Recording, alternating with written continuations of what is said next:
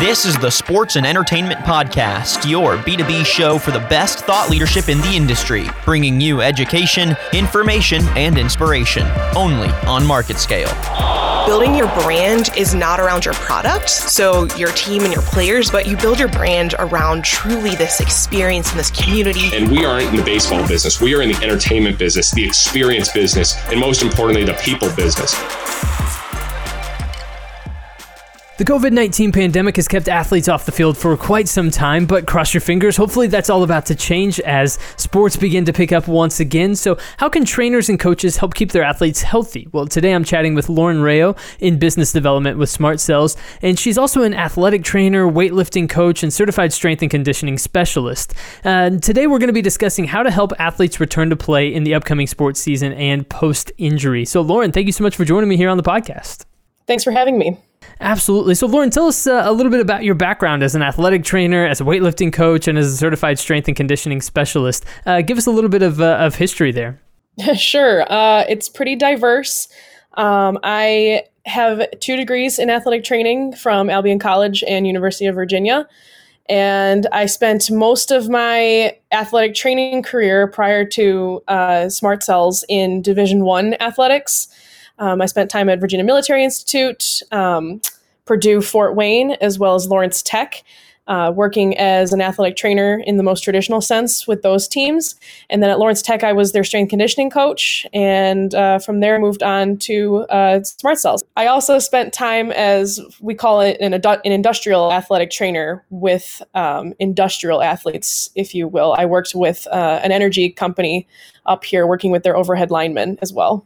Wow, that's that's phenomenal. That's a, that's a really diverse and uh, an interesting background that you have, just with all the different experience that you have.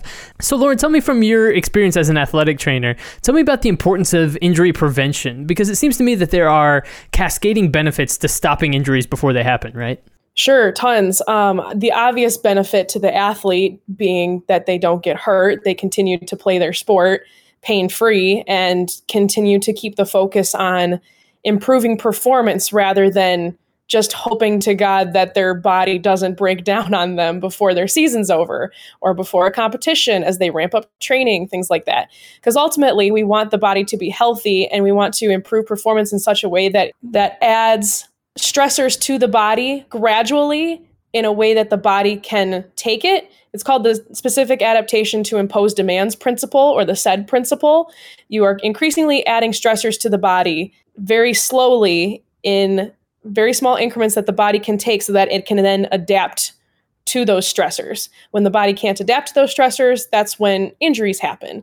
Uh, so, with the obvious benefit being to the athlete as well as the coach, right? Um, you don't want your star player on the bench for weeks, months with an ACL tear or with a concussion or with some of these other preventable injuries that we can, we have a lot of knowledge in how to prevent from my perspective as an athletic trainer, just doing injury prevention makes a massive difference in my livelihood when I work as a what I call thoroughbred athletic trainer. Sure. And what I mean by that is when we actively go out of our way to prevent injuries prior to them ever happening, it makes us significantly less busy. um, in case anybody doesn't really know what an athletic trainer is, we're the person that runs onto the field when Timmy goes down and sprains his ankle. Um, any athlete you've ever seen on TV that goes down with an injury, an athletic trainer is out there to help them. So we take care of athletic injuries. So what happens is late in the season when everyone and their mother has some kind of ache or pain, you're running around with your head cut off and working 20 hours a day just to make sure that these kids are ready to go for the next day or the next game.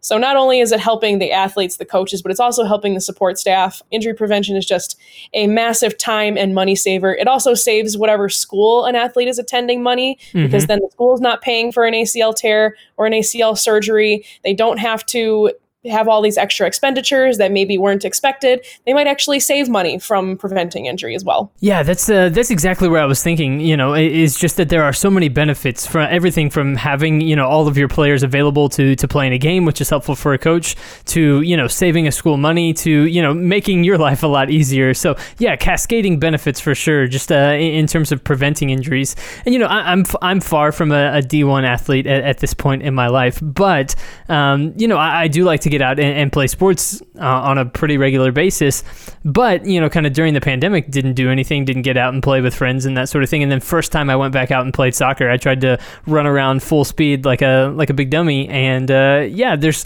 there's increased injury risk in that, right? So can you explain the way that maybe uh, the injury ris- risk is heightened when a, a, player hasn't been able to play or, or get out on the court or on the field for five months or so? Is that the case? Is that is it that um, injuries are more likely to occur when that's the case? Yeah, absolutely. That's definitely a large contributor to injuries. You're basically asking somebody to go run a marathon and they've never trained for a marathon a day in their life and you're telling them go do it tomorrow not a great idea so going back to um, the SAID principle again is we need to gradually increase stressors on the body it's the same way that when you bring um, football players in for camp at the beginning of the year they gradually increase how many pads they're wearing they may start with helmets then they'll add uppers then they'll add lowers they're they're going to do one hour practice in the heat especially if they're in like 90 100 degree weather with humidity the weather plays a factor there. And then on top of that, we throw in things like surfaces. Um, so, court sport athletes, particularly like volleyball, basketball, some of these other sports that are on these surfaces, track athletes, there's a lot of schools in the country that have these god awful tracks that need resurfacing, but the school doesn't have the money for it. You're asking these kids to go from zero to 100% on these surfaces that they haven't touched for months.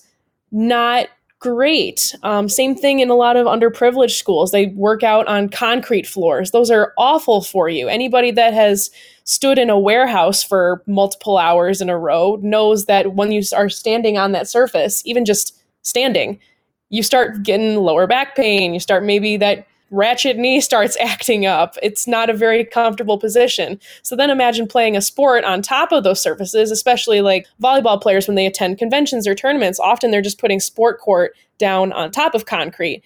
So then you have this very minimal surface that's really not made to do anything for the athlete necessarily except be a more playable surface in terms of like there's already painted lines on it on top of the concrete and these poor athletes are crying by the end of the day because their joints hurt, and it's no wonder. No, yeah, no, absolutely, absolutely right. No kidding. So, Lauren, with all of these athletes that are returning to to play and returning to their sports, what can they do, and how can Smart Cells help with that process? Sure, uh, we have such an amazing lineup of products that can help with everyone from the weekend warrior to the college athlete.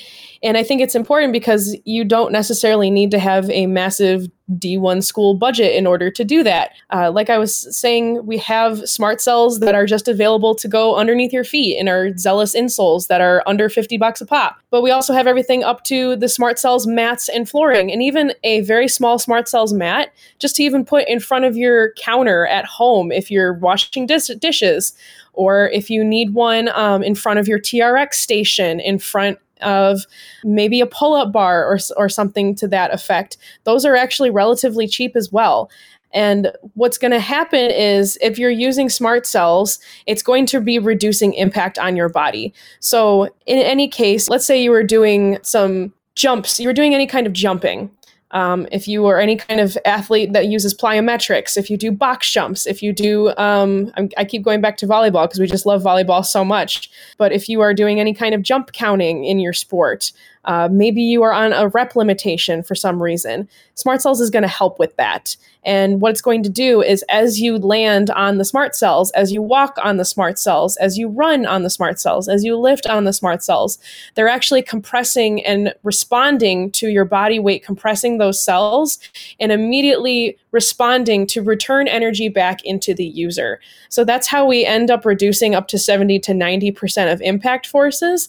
And hopefully, we're reducing injuries in the process. So tell me a little bit more about smart cells and, and what your role is there now and how you see it maybe applying to the knowledge that you have as an athletic trainer and, uh, and how it relates to preventing injuries. Sure. So I got brought on with Smart Cells last year uh, in, in a really funny way. Um, Smart Cells owns a derivative now of our company called FastTech that I've been actually been involved with for about 10 years now. I got my first pair of custom orthotics through FastTech when I was a collegiate athlete, and I have been a returning customer ever since.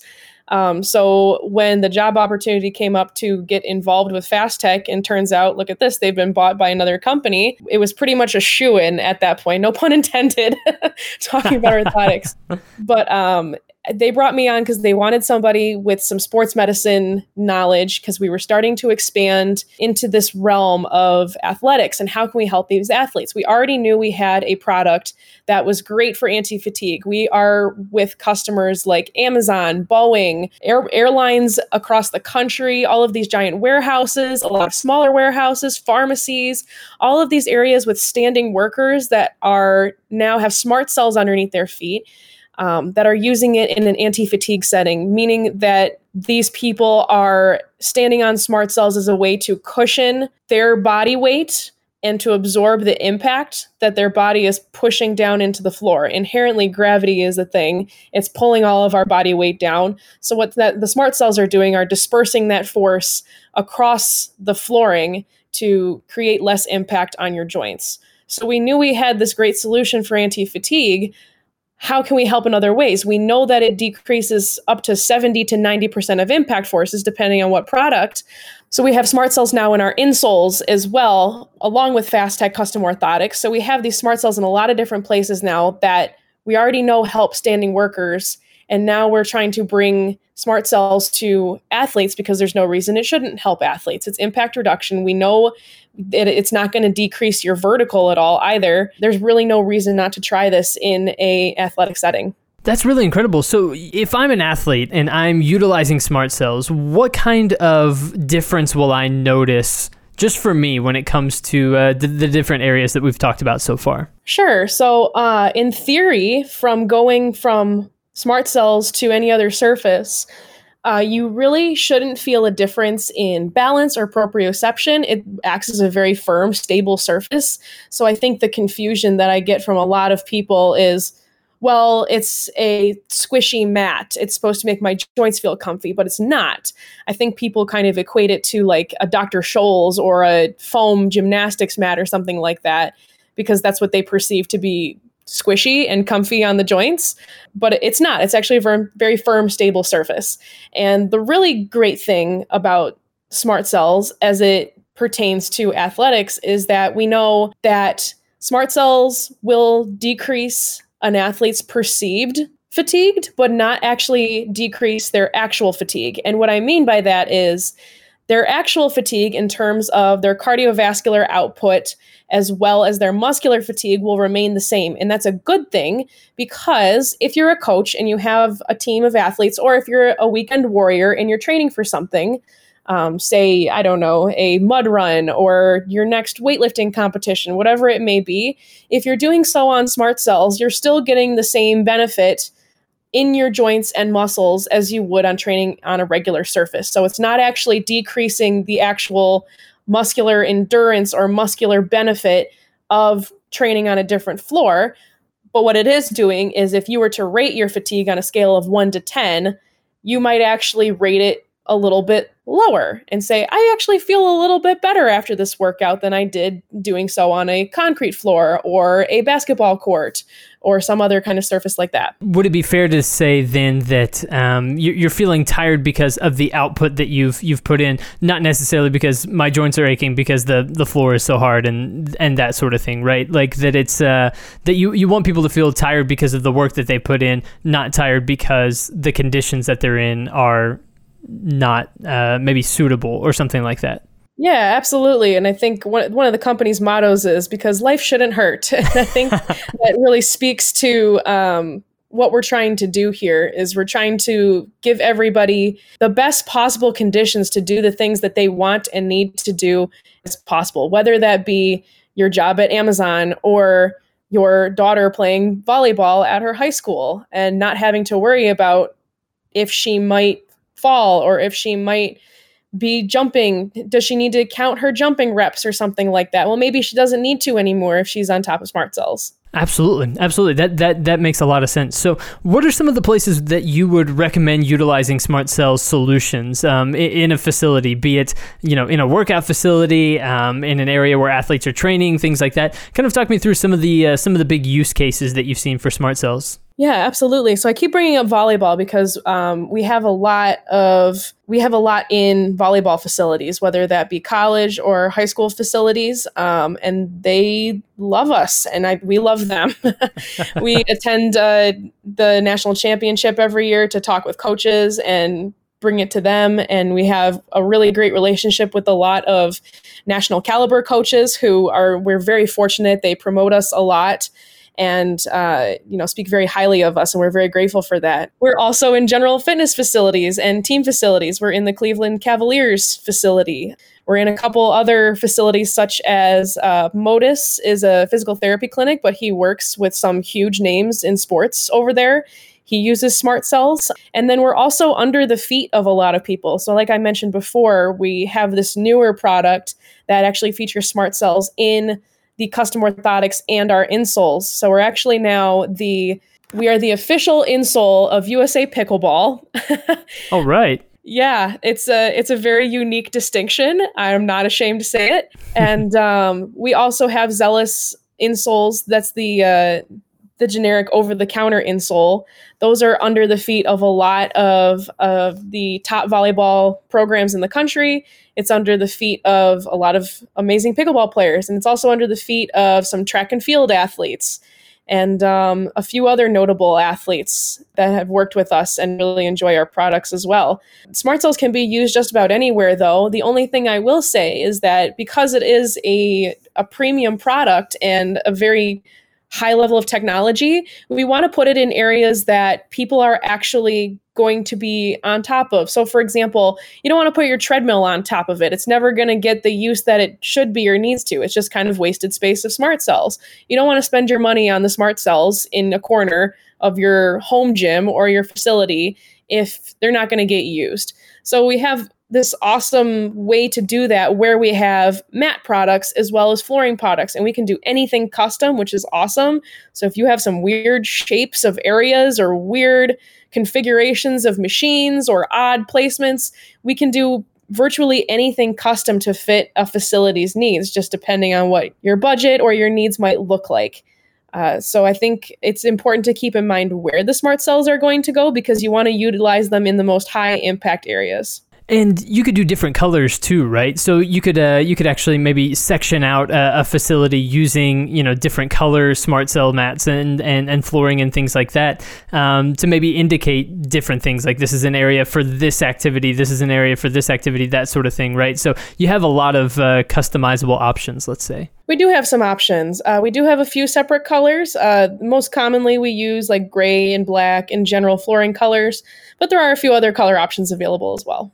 And I, I appreciate what you said about uh, the fact that a lot of people think of a floor mat as something that's really kind of cushy, but that doesn't really provide the necessary support, right? So Smart Cells uses the cylindrical kind of shape that that evenly disperses the force that you put on it, right? Which which provides the necessary support as well as the the comfort level too, right? Exactly. Um, it's important to distinguish between us and other quote unquote anti fatigue companies because what other anti fatigue companies are doing isn't really looking at the entire person, in my opinion, because you're almost, um, I'm going to use a, a, quote that my old boss used to use all the time you're robbing Peter to pay Paul.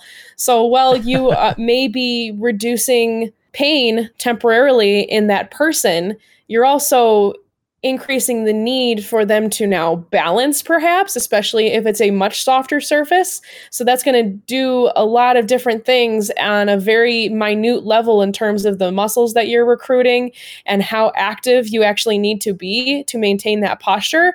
Whereas you might actually decrease your posture or you might decrease some muscular contractions in other places that might actually be a detriment to you even though you might feel temporarily relieved standing on that soft, squishy surface. Exactly, exactly. Well, th- that I think provides a great overview of what Smart Cells is and how they can be beneficial. And so, Lauren Rao, thank you so much for joining me today and talking a little bit more about how this works in athletics and some of the uh, the applications of Smart Cells. Yeah, no problem. Thank you so much for having me. Absolutely. And everybody, thank you for tuning into this episode of the podcast. We appreciate you joining us today very much. Of course, we'll be back soon with more episodes, but until then, stick around uh, for more episodes. And I've been your host today, Tyler Kern. Thanks for listening.